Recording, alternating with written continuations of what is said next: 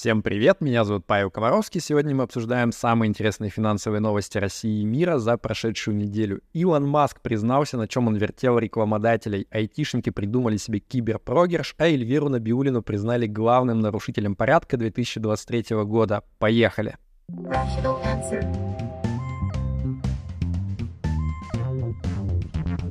Rational answer. СПБ биржа думает над санкциями уже месяц, но лучше пока не становится. Как вы помните, месяц назад, 2 ноября, США внесли в санкционный список СПБ биржу, и та на несколько дней как бы временно приостановила торговлю зарубежными американскими акциями, попутно сказав, что с активами инвестора все будет совершенно точно тип-топ. Так вот, с тех пор торги бумагами от чего-то так и не разморозились обратно, э, несмотря на то, что американские санкции, по идее, должны вступать в силу только с 31 января 2024 года, э, похоже, что инфраструктурные контрагенты биржи, они уже сейчас не очень-то горят желанием даже трехметровой палкой трогать СПБ биржу. Э, так что биржа решила идти по пути получения дополнительного разрешения от OFAC, то есть от американского органа, который как раз заведует всеми этими э, санкционными штуками и, соответственно, лицензиями на э, разблокировку. Видимо, вот только такая красивая бумажка от этого органа, она позволит контрагентам, э, ну, типа, увериться в том, что с СПБ биржей можно до сих пор какие-то дела вести.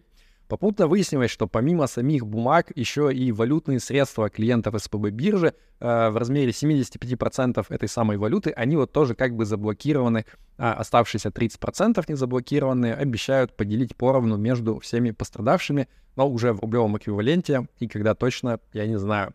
Отдельного упоминания достоин вот этот вот финансово-юридический перформанс, который замутили в понедельник, 27 ноября, с утра этого дня по всем телеграм-каналам инвестиционным прокатилась новость про то, что вот типа подан иск на банкротство э, против СПБ биржи. И, соответственно, цена акции СПБ биржи в моменте просела аж на 35%, несмотря на вот вопли самой биржи о том, что дела у них финансовые лучше некуда, никаких банкротств они не собираются проводить. Но вот тем не менее, что вот это э, кровожадные шортисты, сказала биржа, типа специально манипулируют ценами на акции, чтобы заработать на шорт-позициях своих и даже представитель ЦБ пообещал строго наказать всех непричастных. Типа вот сказал, что это э, очень похоже на преступление, то, что происходит в информационном поле. А, правда, вот э, арбитражный суд, в который был подан иск, он в итоге его отправил обратно за несоблюдение определенных там юридических точностей, тонкостей.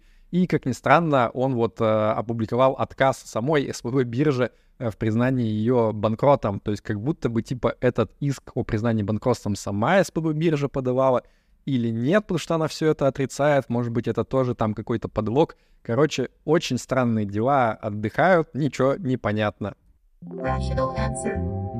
Американское издание «Политика» назвало Эльвиру Набиулину дизраптором года, и вот в российской прессе эту номинацию успели перевести как «разрушитель года», но что типа немножко неправильно, потому что коннотации другие. Обычно дизраптор — это, ну, типа тот, кто нарушает э, порядок вещей принятый. Как, например, в бизнесе какая- какая-то новая бизнес-модель, она типа дизраптит э, старый привычный способ вести бизнес в этой индустрии. Вообще, довольно иронично, что разрушительным дизраптором назвали Эльвиру Набиулину за то, что, типа, она не позволила западным санкциям разрушить до основания российскую экономику. То есть, получается, она как бы в каком-то смысле антидизраптор. Э, ну, хэзэ, не знаю, я вообще склонен полагать, что это все какая-то хитрая вирусная рекламная кампания для телеграм-канала Лёши Подклетного под названием «Дизраптор». Э, ну и в следующем году предлагаю рассмотреть Эльвиру Сахибзадовну на э, титул «Велоцираптор года», потому что почему бы и нет. Э, кстати, на прошлой неделе Центробанк РФ пообещал с января 2024 года вернуться на валютный рынок и опять начать по бюджетному правилу покупать и продавать юани ежемесячно. Напомню, что с начала августа ЦБ это делать перестал, чтобы, получается, дополнительно не ослаблять рубль. А сейчас, видимо, посмотрели на курс, решили, что уже норм, можно потихоньку и всякое разное делать на валютном рынке. В нескольких местах пишут о том, что Тинькофф Банк изобретает новаторские методы получения согласия своих клиентов на сбор и обработку биометрии. Ну вот, типа, например, в банкомате ввел пин-код, значит, автоматом согласился на то, что твою биометрию будут собирать. Или там, не знаю, сторис посмотрел, ткнул пальцем не туда. Опять то же самое. В общем, э, я думаю, что рано или поздно все там будем, в этом киберпанке будущего биометрия будет на всех совершенно собрана. Rational answer. В мае приняли новый закон о том, чтобы изымать у призывников загранпаспорта. Ну, не только у них, на самом деле, там еще речь идет про банкротов, а, обвиняемых или осужденных за уголовные преступления и так далее. А, мы его подробно разбирали с Кириллом Крашуновым, руководителем мобилизационной практики адвокатского бюро КИАП. А, ссылка на статью будет в описании. И, значит, сейчас вот утвердили отдельное постановление о том, как конкретно все это изъятие будет работать. Э, как мы писали ранее, э, для призывников необходимость сдать свой загранпаспорт, она будет возникать не в момент получения повестки, не в момент даже электронной повестки получения, а в тот момент, когда призывная комиссия принимает решение об окончательном призыве, то есть вот после визита в военкомат живого получается. То есть каких-то сильных изменений здесь нету. Хотя вот э, кое-где написали, что типа по новым правилам загранпаспорт автоматически аннулируется через 5 дней после его несдачи, когда эта сдача необходима. Но, как говорит э, Кирилл Коршунов, это работает только для тех, кто имеет доступ к гостайне, а по всем остальным основаниям, вот для призывников и так далее, получается, ну, каких-то особых санкций не за не сдачу э, загранпаспорта их и нету. Еще, значит, интересная штука, со въездом в Россию тоже все не так просто может быть. МВД э, предлагает обязать всех въезжающих иностранцев подписывать некую декларацию лояльности Непонятно пока, что там будет написано, но я предполагаю, будет что-то вроде типа «Государство критиковать я не буду», э, четыре самые страшные буквы русского алфавита я тоже как будто бы забыл, и если на небе появится радуга, то я буду делать вид, что ее нету и вообще не существует такого явления. Rational answer. В 2023 году я много писал с Кириллом Крашуновым статей на тему воинской обязанности, начиная от детального разбора нового закона про электронные повестки до гайда по удаленному снятию с воинского учета. И вот сейчас вроде как новостной фон как-то вокруг всех этих вопросов поутих, э, ну, скорее всего, до Нового года не хотят никак граждан беспокоить, и тем более до выборов в марте 2024 года. И мне кажется, что вот это затишье — это классный как раз повод, чтобы зарешать все ваши вопросики с военкоматом, если они пока вдруг по какой-либо причине остались не зарешенными. Э, я уже раньше рекомендовал Кирилла Крашунова как отличного спеца, который может помочь э, лично как раз вот решить все эти вопросы как юрист, сходить в военкомат и так далее. Он уже более 60 человек помог снять с воинского учета. К тому же он и консультации тоже проводит, больше 200 консультаций провел, и в какой-то момент понял, что вопросы примерно одни и те же задают. Соответственно, можно сделать более дешевую альтернативу вот, полноценному найму юриста в виде такого детального гайда. И вот, наконец, он этот гайд выпустил. Значит, встречайте самый полный гайд по снятию с воинского учета от Кирилла Крушунова и адвокатского бюро КИАП. Там есть детальные ответы более чем на 60 вопросов. А, по ссылке в описании можно полистать содержание на скриншотах. Вся информация, она напрямую взята из а, совершенно реального опыта снятия большого количества человек. Раскрыты все важные темы, в каких случаях вообще имеет смысл сниматься с учета, как правильно подготовить документы, в какой военкомат идти, как там себя вести, что должны выдать на руки по итогу и о чем нельзя забывать и после снятия с учета. Э, в гайде приложены шаблоны всех нужных документов, включая двуязычную доверенность с переводом на английский язык. Это поможет э, сильно сэкономить на переводчике тем, кто за границей находится. И, наконец, гайд постоянно обновляется и дополняется. То есть вы один раз покупаете доступ за 10 тысяч рублей, а потом а, все время получаете новую информацию свежую по мере ее выхода. А, также по промокоду Ration Avance можно получить скидку 10% для наших подписчиков. Короче, переходите по ссылке в описании, а, смотрите гайд и пользуйтесь им на здоровье. Армянский брокер Armbrok в 2022 году заработал в 20 раз больше прибыли, то есть на 1900% больше, чем в 2021 году. И к гадалке не ходи, в первую очередь, скорее всего, за счет обслуживания клиентов с российским паспортом.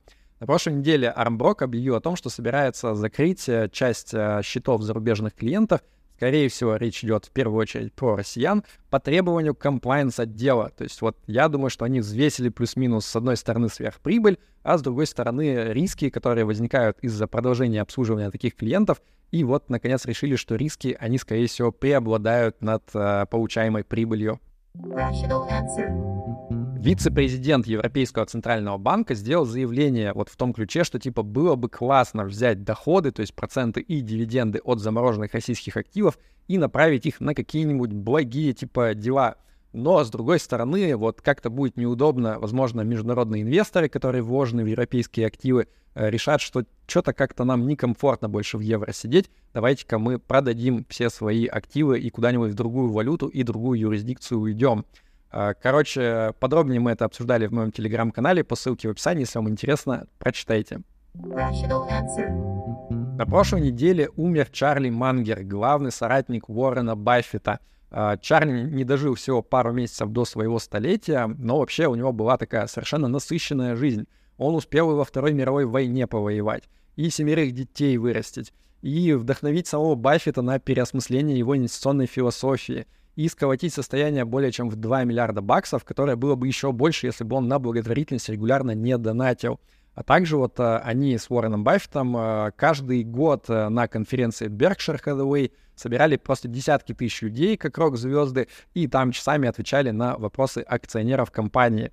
Короче, Чарли был красавчиком, жизнь у него была длинная и интересная. Всем бы так. Мне кажется, это хороший пример, когда, ну, типа, вот твой идеал — это не fire, типа, накопить много денег и пораньше уйти на пенсию заслуженную, а наоборот до самого конца продуктивно трудиться и какими-то интересными вещами заниматься. Следующая история просто пушка. Криворукий трейдер из норвежской энергетической компании Kinect что-то там немножко напутал при выставлении рыночного ордера и случайно зафигачил гигантский ордер на продажу электроэнергии. Э, в результате вот это привело к снижению среднедневных цен с 59 евро 29 ноября до минус 203 евро 30 ноября.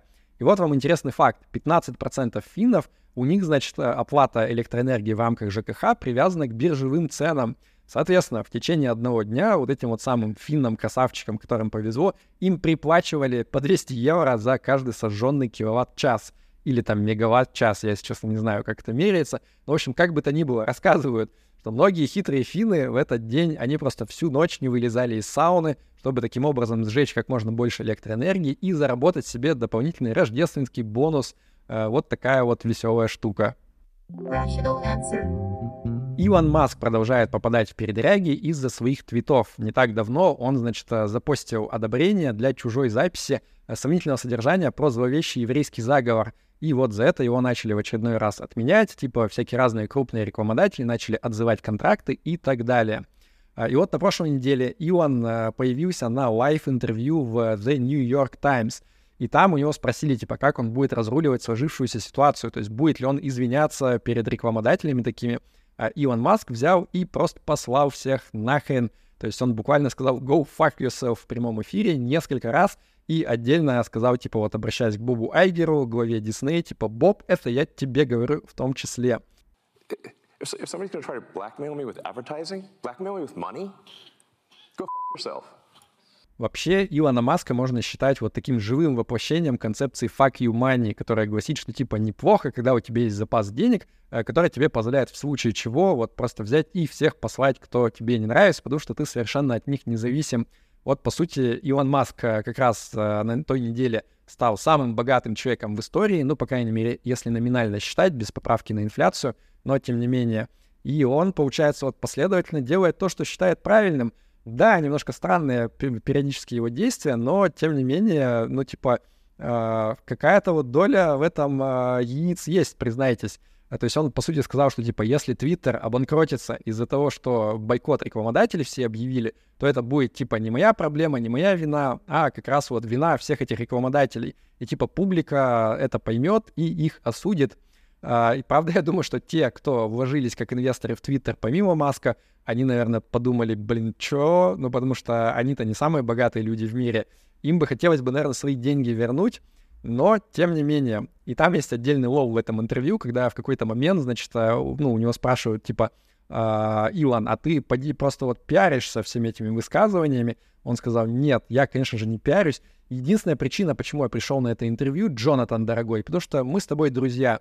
А интервьюер ему ответил, вообще-то меня зовут Эндрю, а не Джонатан.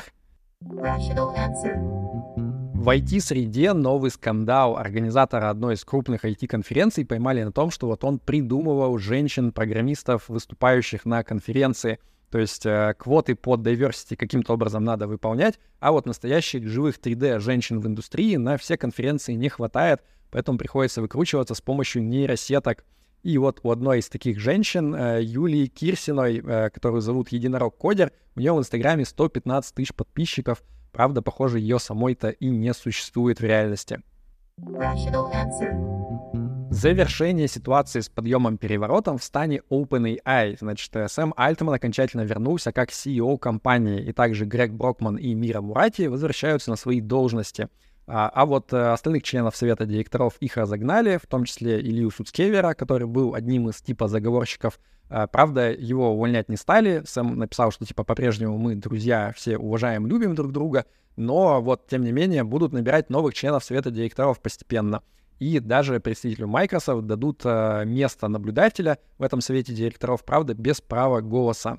И еще новость про OpenAI. Они решили, значит, подвинуть э, срок выкачивания своего нового э, магазина вот этих вот самых кастомных GPT. Э, планировалось, что он уже будет работать прямо сейчас, а его сдвинули на 2024 год, а когда точно в 2024 году, пока непонятно.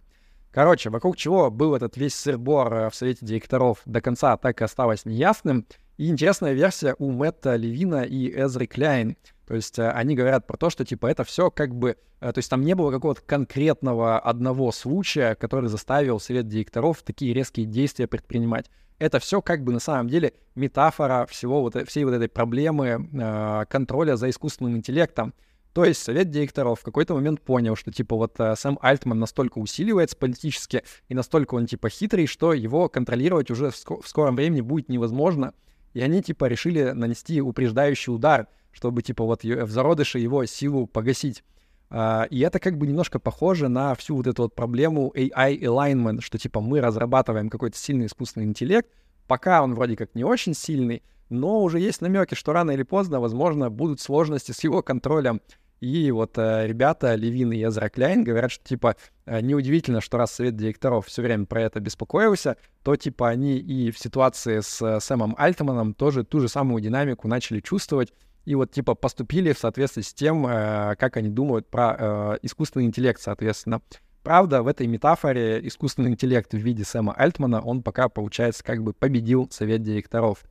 Кстати, Бэйбику чату GPT на той неделе исполнился ровно год, потому что 30 ноября 2022 э, года впервые зарелизили чат GPT.